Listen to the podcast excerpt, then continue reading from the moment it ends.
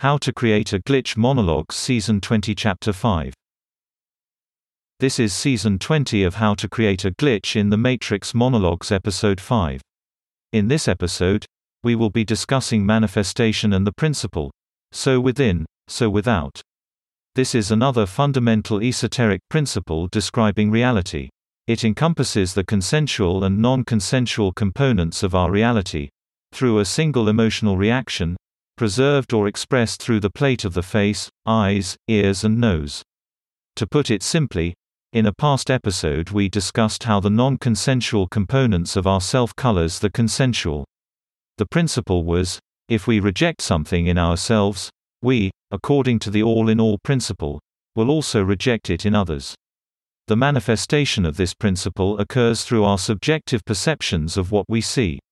So, in the example given, we may find someone repellent. But that feeling may have nothing to do with who they are, but has to do with the part of them that we reject in ourself. This is a manifestation of the so within so without principle. But the principle is broader than that. Let me explain. Imagine that a single, very general, feeling describes your attitude to the world. Say, for example, your attitude is one expressed by the phrase, not exactly what I wanted, expressed visually through your facial features. This is the general arc of what you are sending into the world. The general arc of what you are manifesting in the world. As such, reality, being that it is reactive to your impulses and entreaties, will return that back to you. For a more direct example, you may find that you go on a dating site, and all of the matches reflect your expression, not exactly what I wanted. Or, you go to a bar and the only girl who you didn't want to take home decides that she likes you. There are an infinite number of possible examples or case studies of this reflection. The principle so within so without describes the manner by which you experiences play out according to your general feeling of satisfaction or dissatisfaction with your circumstances. Thus, in order to experience life fully, you must attempt to always see the good in what reality offers you.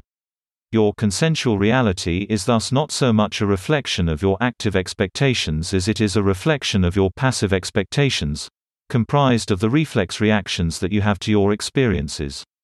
In order to truly make a change in your reality, you must search within and eliminate the habitual patterns that lead to your rejection of yourself and the world around you. It is only in recognizing your own self hatred, and exercising it, that you will be able to mold your reality to one which brings you happiness and joy. The first step in achieving this reformation of self is embracing all of the features of yourself that you hate, every imperfection, every failure. Only in affirming these things, will you be able to accept fully the world around you, which will come to reflect your passive expectations according to the gratefulness that you now show. How does this work, you ask? The plate of the face is an interface. Preserved in every picture of us is that attitude, which reflects the context in which it formed.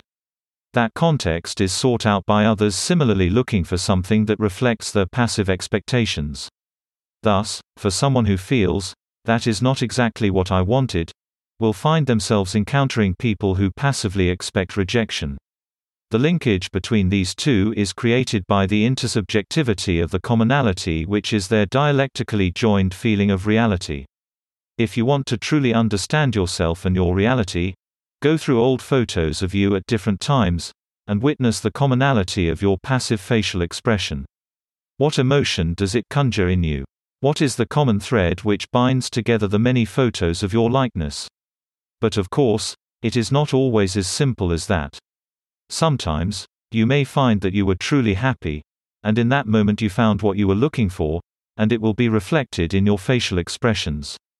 The key to manifesting reality is to realize that your impulses, of self love or self hatred, of rejection of self or rejection of reality, are internalized and externalized, reflecting the patterns of your passage through life.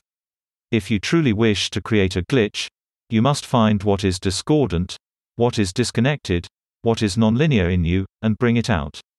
You must find the center of your self confusion, your ambivalence, your awkwardness, your non contextuality.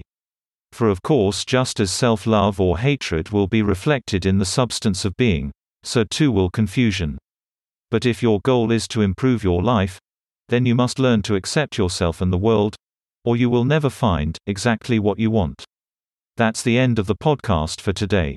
If you enjoyed it, please like, comment, and subscribe.